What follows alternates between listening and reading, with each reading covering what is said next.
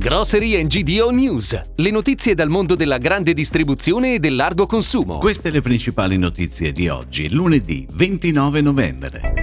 CRAI vince la decima edizione del Premio Eccellenza. Risparmio Casa inaugura un nuovo store ad Ancona. Confagri chiede di prorogare l'obbligo etichetta salva qualità del riso. Nuova apertura Conad a Pescara. Aldi riattiva la colletta alimentare in presenza.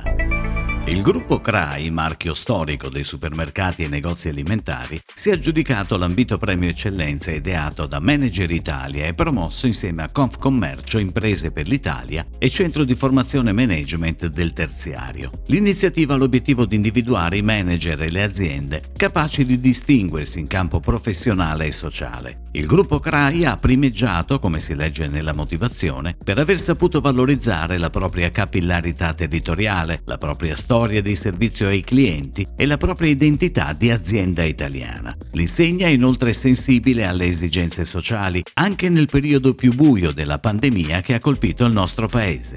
Ed ora le breaking news, a cura della redazione di gdonews.it.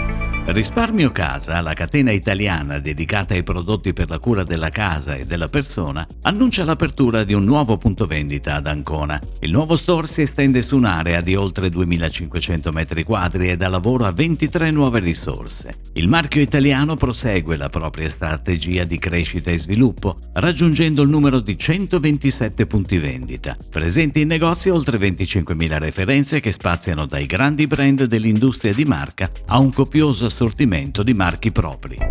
Prorogare l'obbligo di indicare in etichetta l'origine del riso, mantenendo la clausola di salvaguardia dell'Unione Europea per le importazioni da paesi come la Cambogia o il Myanmar. A chiederlo Filippo Schiavone, componente della Giunta Nazionale di Confagricoltura. Il nostro riso è una delle eccellenze del Made in Italy agroalimentare. Siamo i primi produttori europei di riso di qualità, ha aggiunto Schiavone. È necessario garantire la sostenibilità economica ed ambientale attraverso l'innovazione e la ricerca varietale per aumentarne la resistenza ai patogeni e ai mutamenti climatici.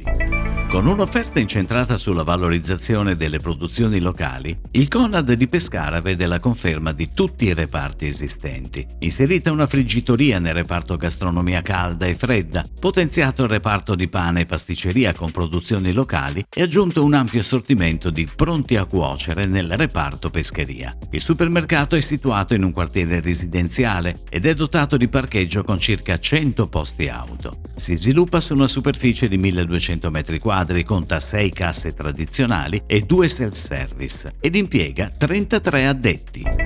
Dopo lo stop imposto dalla pandemia, nel weekend è tornata negli oltre 80 store dell'insegna Aldi la giornata nazionale della colletta alimentare, istituita da Fondazione Banco Alimentare. Nel rispetto delle misure per limitare i contagi da Covid-19, è stato possibile donare la propria spesa solidale ai volontari di Fondazione Banco Alimentare presenti in negozio. Inoltre quest'anno Aldi ha deciso di contribuire direttamente alla colletta alimentare a fianco dei clienti, donando donando a Banco Alimentare un quantitativo di prodotti pari a 5 tonnellate.